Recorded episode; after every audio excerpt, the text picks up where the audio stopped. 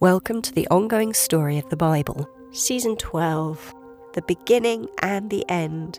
We are now in the last Bible book, the book of Revelation, written around 4,000 years from the beginning of creation.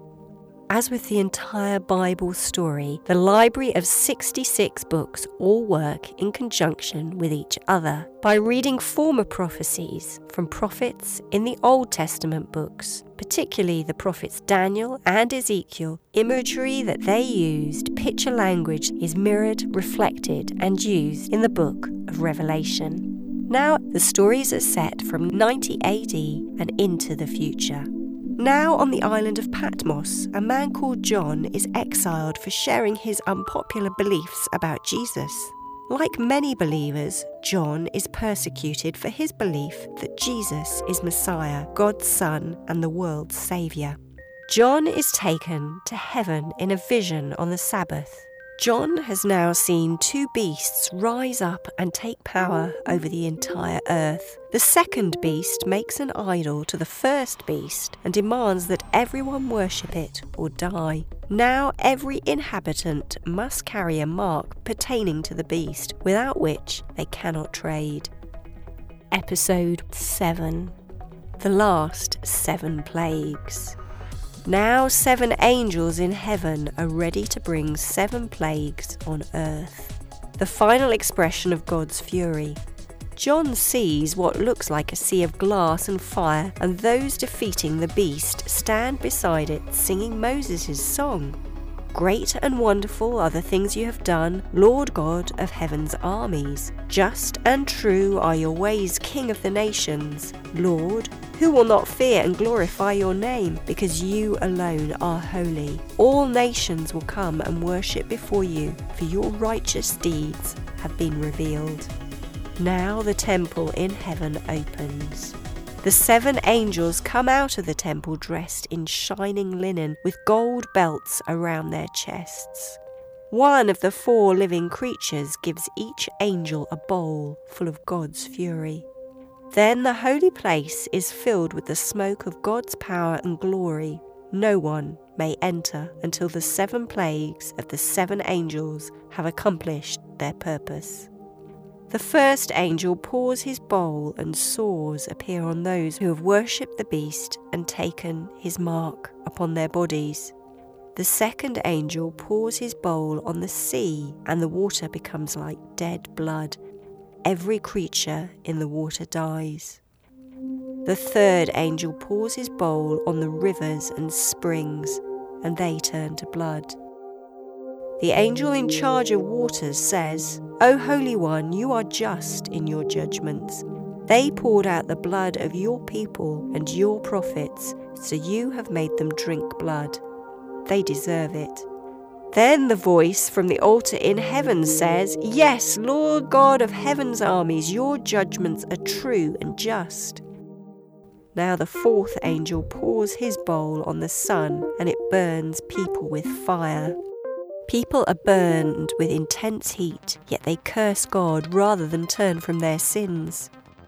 Then the fifth angel pours his bowl on the throne of the beast, and its kingdom grows dark people gnaw their tongues from pain, yet still curse God rather than turn from their sins. The sixth angel pours his bowl on the river Euphrates, and it dries up, providing a way, a road for eastern kings. Now John sees three frog like spirits leaving the mouth of the dragon, the beast, and the false prophet. The demonic miracle working spirits go to the kings on earth to gather them for a great battle. Then Jesus says, Listen, I am coming like a thief. Happy is he who stays awake and keeps his clothes clean, so that he will not walk around naked and be ashamed in public. But the three spirits now gather earth's kings, ready for a great battle in Megiddo, Armageddon. Now the seventh angel pours his bowl. As he does so, a voice speaks from the throne in heaven's temple. It is done. There are lightning flashes, voices, peals of thunder, and a massive earthquake. the great city of Jerusalem splits in three, and the cities of nations falls.